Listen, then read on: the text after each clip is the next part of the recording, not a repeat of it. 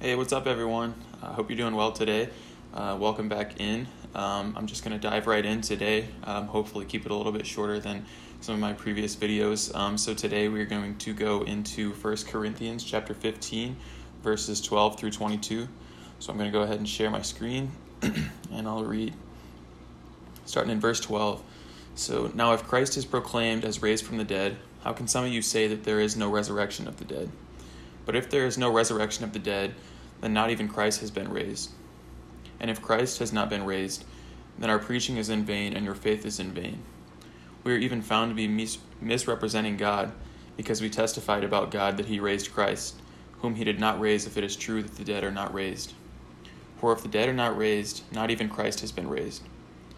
And if Christ has not been raised, your faith is futile and you are still in your sins. Then those also who have fallen asleep in Christ have perished. If Christ we have hope, if in Christ we have hope in this life only, we are of all people most to be pitied. But in fact, Christ has been raised from the dead, the first fruits of those who have fallen asleep. For as by a man came death, by a man has come also the resurrection of dead. For as Adam, for as in Adam all die, so also in Christ shall all be made alive.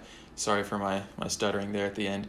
Um, but I really like this, and I think it's a very timely discussion. Given if um, any of you listened to the discussion that um, the video that I, put out yesterday on faith, um, I think this is a very good follow up to that um, because I think that uh, it, it's so yesterday I talked about and the verses talked about how um, and I was in Hebrews 11 yesterday. If you didn't, um, if you weren't able to watch or listen. Um, discussing chapter or verses 1 through 10, um, what's known as the Hall of Faith. Um, and and something that discusses in those in that scripture is that faith can't be present without belief first. Belief has to come before faith comes, and that seems kind of self-explanatory. But whenever you really think about it, it's it's it's so true because um, if faith, you know, as as verse one says in Hebrews eleven, if faith is the hope for things unseen, then we have to believe those things exist, and we have to trust God's word that those things are present and are um, something that do exist, even when we can't see it, in order to be able to exhibit the faith in those things. And so I think that this um, this discussion um, on uh, 1 Corinthians 15, chapter or verses 12 through 22, I think is a very good follow up to that because um, a lot of this is talking about the things that we can't see. You know, we, we can't see the afterlife. We can't see the resurrection of the dead. We can't see um, uh, you know, when somebody passes away from this earth, we can't see what happens, you know, and, and so we have to first believe that those things exist in order to exhibit faith in those things. And so I think that um, something that Paul tells us here, which is really powerful, um, is that whenever we doubt that there's a life after this one, uh, Paul tells us that in turn we are doubting that Christ was ever raised. Um, because if, if, if we aren't raised from the dead, then then Christ could never have been raised from the dead. It's not a you know one can't happen without the other. They can't. Some some people don't um, have that second you know that afterlife. Some people aren't resurrected, and then others aren't. You know, it's it's either all or none. And I just want to apologize really really quickly. Um, if you hear any noise in the background, it's because you can blame it on my professional podcast video studio here, standing right outside my kitchen, and my dishwasher is one of the loudest dishwashers I've ever heard in my life. So if you hear that in the background, I apologize. You know, I'm um, really doing it big time over here in my, my nice studio. So just wanted to mention that because it just kicked back on. So, anyways, um, I want to repeat what I just said. Whenever we doubt that there's life after this one, you know, Paul tells us in the scripture that I just read that we, in turn, we're doubting that Christ was ever raised because it can't be one and, and not the other. It has to be both. If Christ was raised, then we are raised. If Christ was never raised, then we are never raised. If we are, if we don't believe that um, we will be raised, then we can't believe that Christ was ever raised. And, and he also tells us that following along that same path, we can't simultaneously believe that we're forgiven um, and then question the legitimacy of, of resurrection and question the legitimacy of being raised from the dead. Because if if some aren't raised from the dead again, then none can be raised from the dead. And if none were raised from the dead, that means Christ was never raised from the dead. And if Christ was never raised from the dead, then there would be no atonement for our sins, so we could not be forgiven.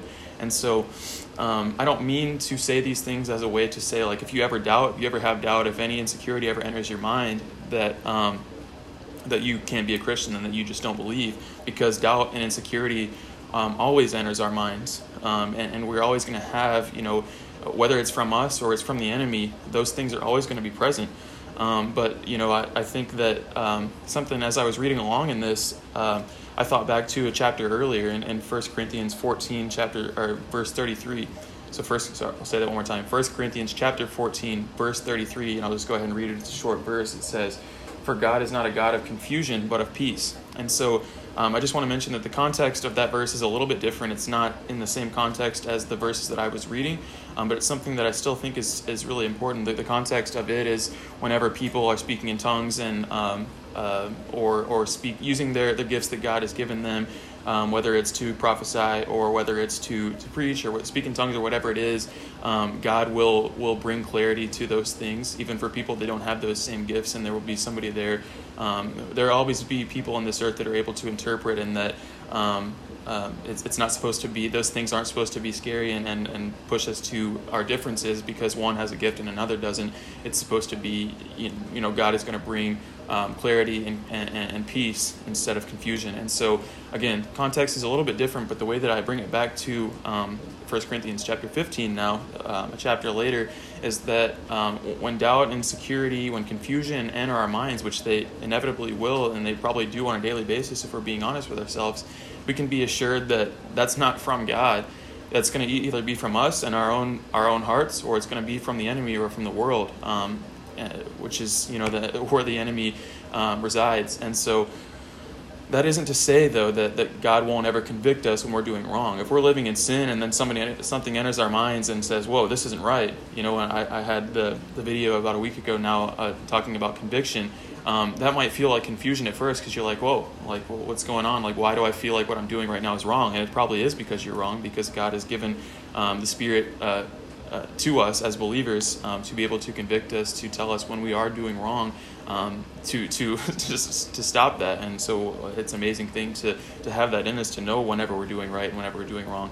So that's not what I'm saying. I'm not saying that it, it won't that won't ever happen. But what I'm saying is that whenever we are living right, whenever we are uh, aren't in sin, and whenever we're doing things that we believe, um, and and with Scripture to back us up, that we are um, glorifying God in our actions, and then um, doubt creeps in, or confusion creeps in, or insecurity creeps in, we can we can be assured that that's not from God. That's not God trying to say, "Well, whoa, what are you doing here?" It's that's either going to be from us, who we like to, um, you, you know, we have a lot of us have hearts and minds of insecurity that are going to tell us that, that there's no way that can be right or there's no way that I can be courageous. I can't be bold in my faith because I, I'm, I'm not qualified. I can't go out and speak on this. I can't go out and talk about this because I, like look at me, you know.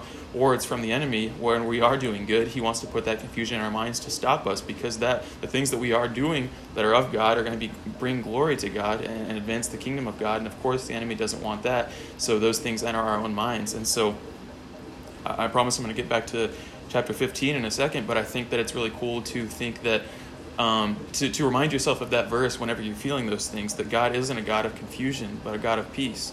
Because whenever we feel those things, that doubt, that insecurity, um, that confusion, uh, whether it's about, you know, the afterlife, whether it's about resurrection, or whether it's about anything that goes on in your life, you know, God calls us to turn to Him because He will bring peace to us whenever we call out to Him and ask for it um, he, he, is able and he is willing to do that um, for us who know him and um, even for those who don't know him um, and, and so that's um, i think that's an amazing thing and i really wanted to that was something that jumped out to me that i wanted to relate the scripture back to. Um, and, and so uh, again, that was First Corinthians chapter 14, verse 33. Um, For God is not a God of confusion, but a God of peace. And I just that's a that's that's a great um, that's a great that's a great verse to memorize. It's great scripture to memorize, and it's awesome not just to memorize it, but to use it in daily practice when you're feeling those ways, because we're all going to feel those ways.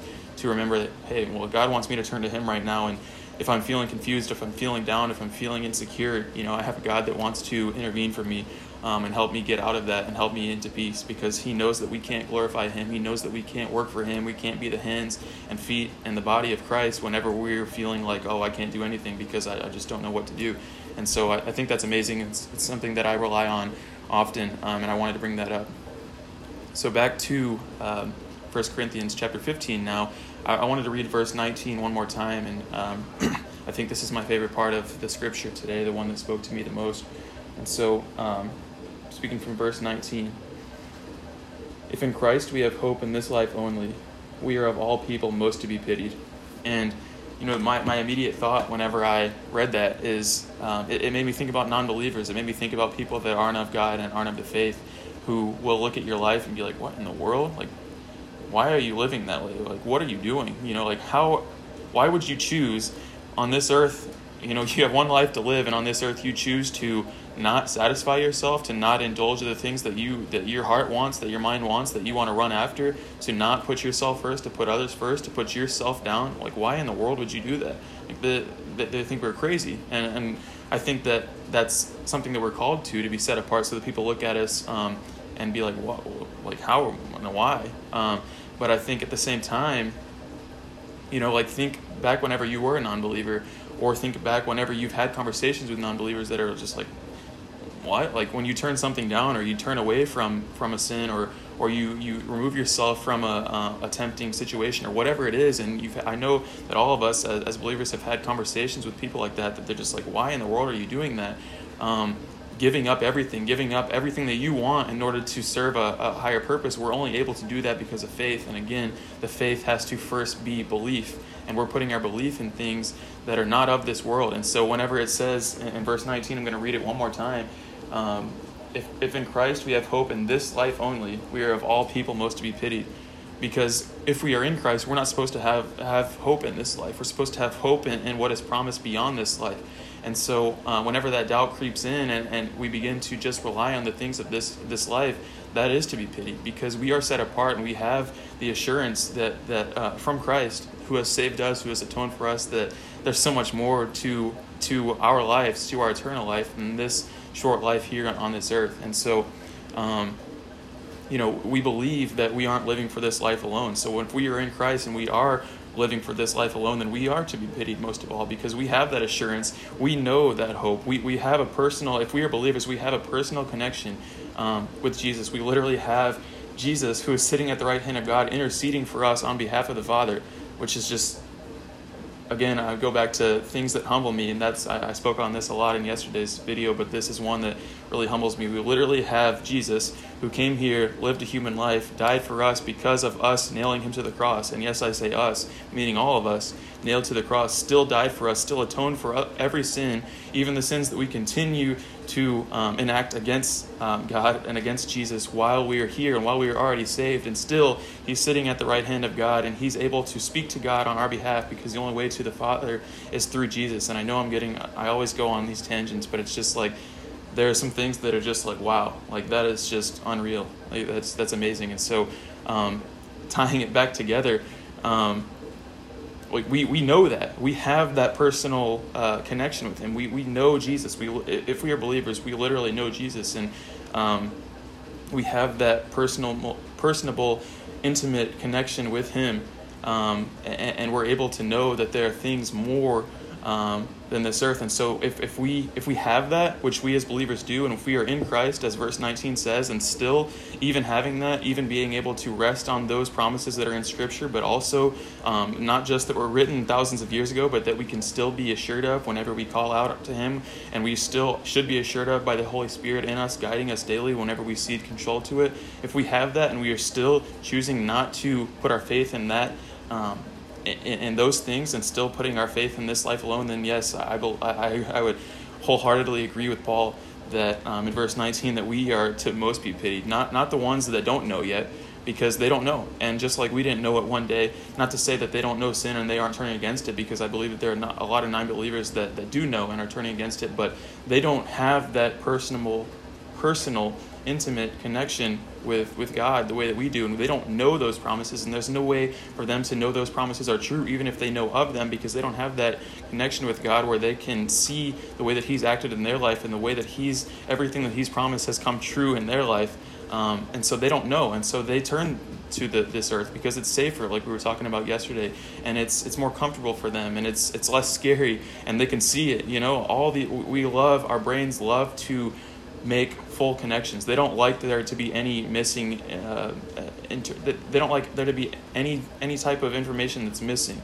It's why that we as a um, as a people have so much trouble with with things that are more um, in the gray. You know, not all on one side, not all black and not all white. Things that are in the gray, we have a lot of trouble with because it's it's it's um it's not comfortable for our brains. Our brains want to know, they want to see, and they want to be assured of it because we, as a people, we as humans, uh, in our nature, what, what we want to do most is protect ourselves because we, we, we know we only get one shot at this. We know that everything, um, everything by nature is about us when we are born, and I've had a lot of talks on this. But um, and so whenever things come in and we can't see them, um, you know, what, without that belief, that faith cannot be there. So non-believers should not be pitied more than us. Really, we should be the ones that be, should be pitied because we have that, we know that, we have the belief, we should have the faith, and we have a God who can increase that whenever we call out to Him and He asks us to daily and come closer to Him and, and, and create even more of an intimate connection with Him through His Word that He gives us so freely.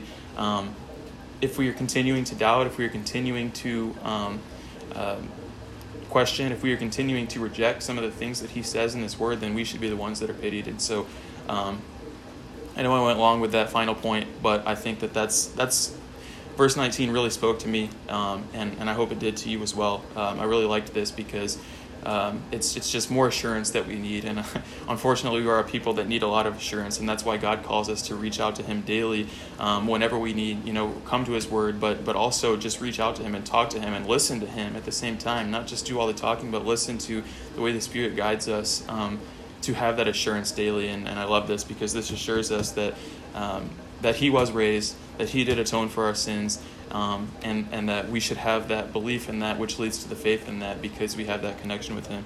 And so I'll just go ahead and close us out in prayer. Um, Father God, I come to you in the name of Jesus, and I just I thank you for your word, Lord. I thank you for the assurances you give us, um, and I thank you for allowing us to to um, have the safety and have the freedom to turn into those daily.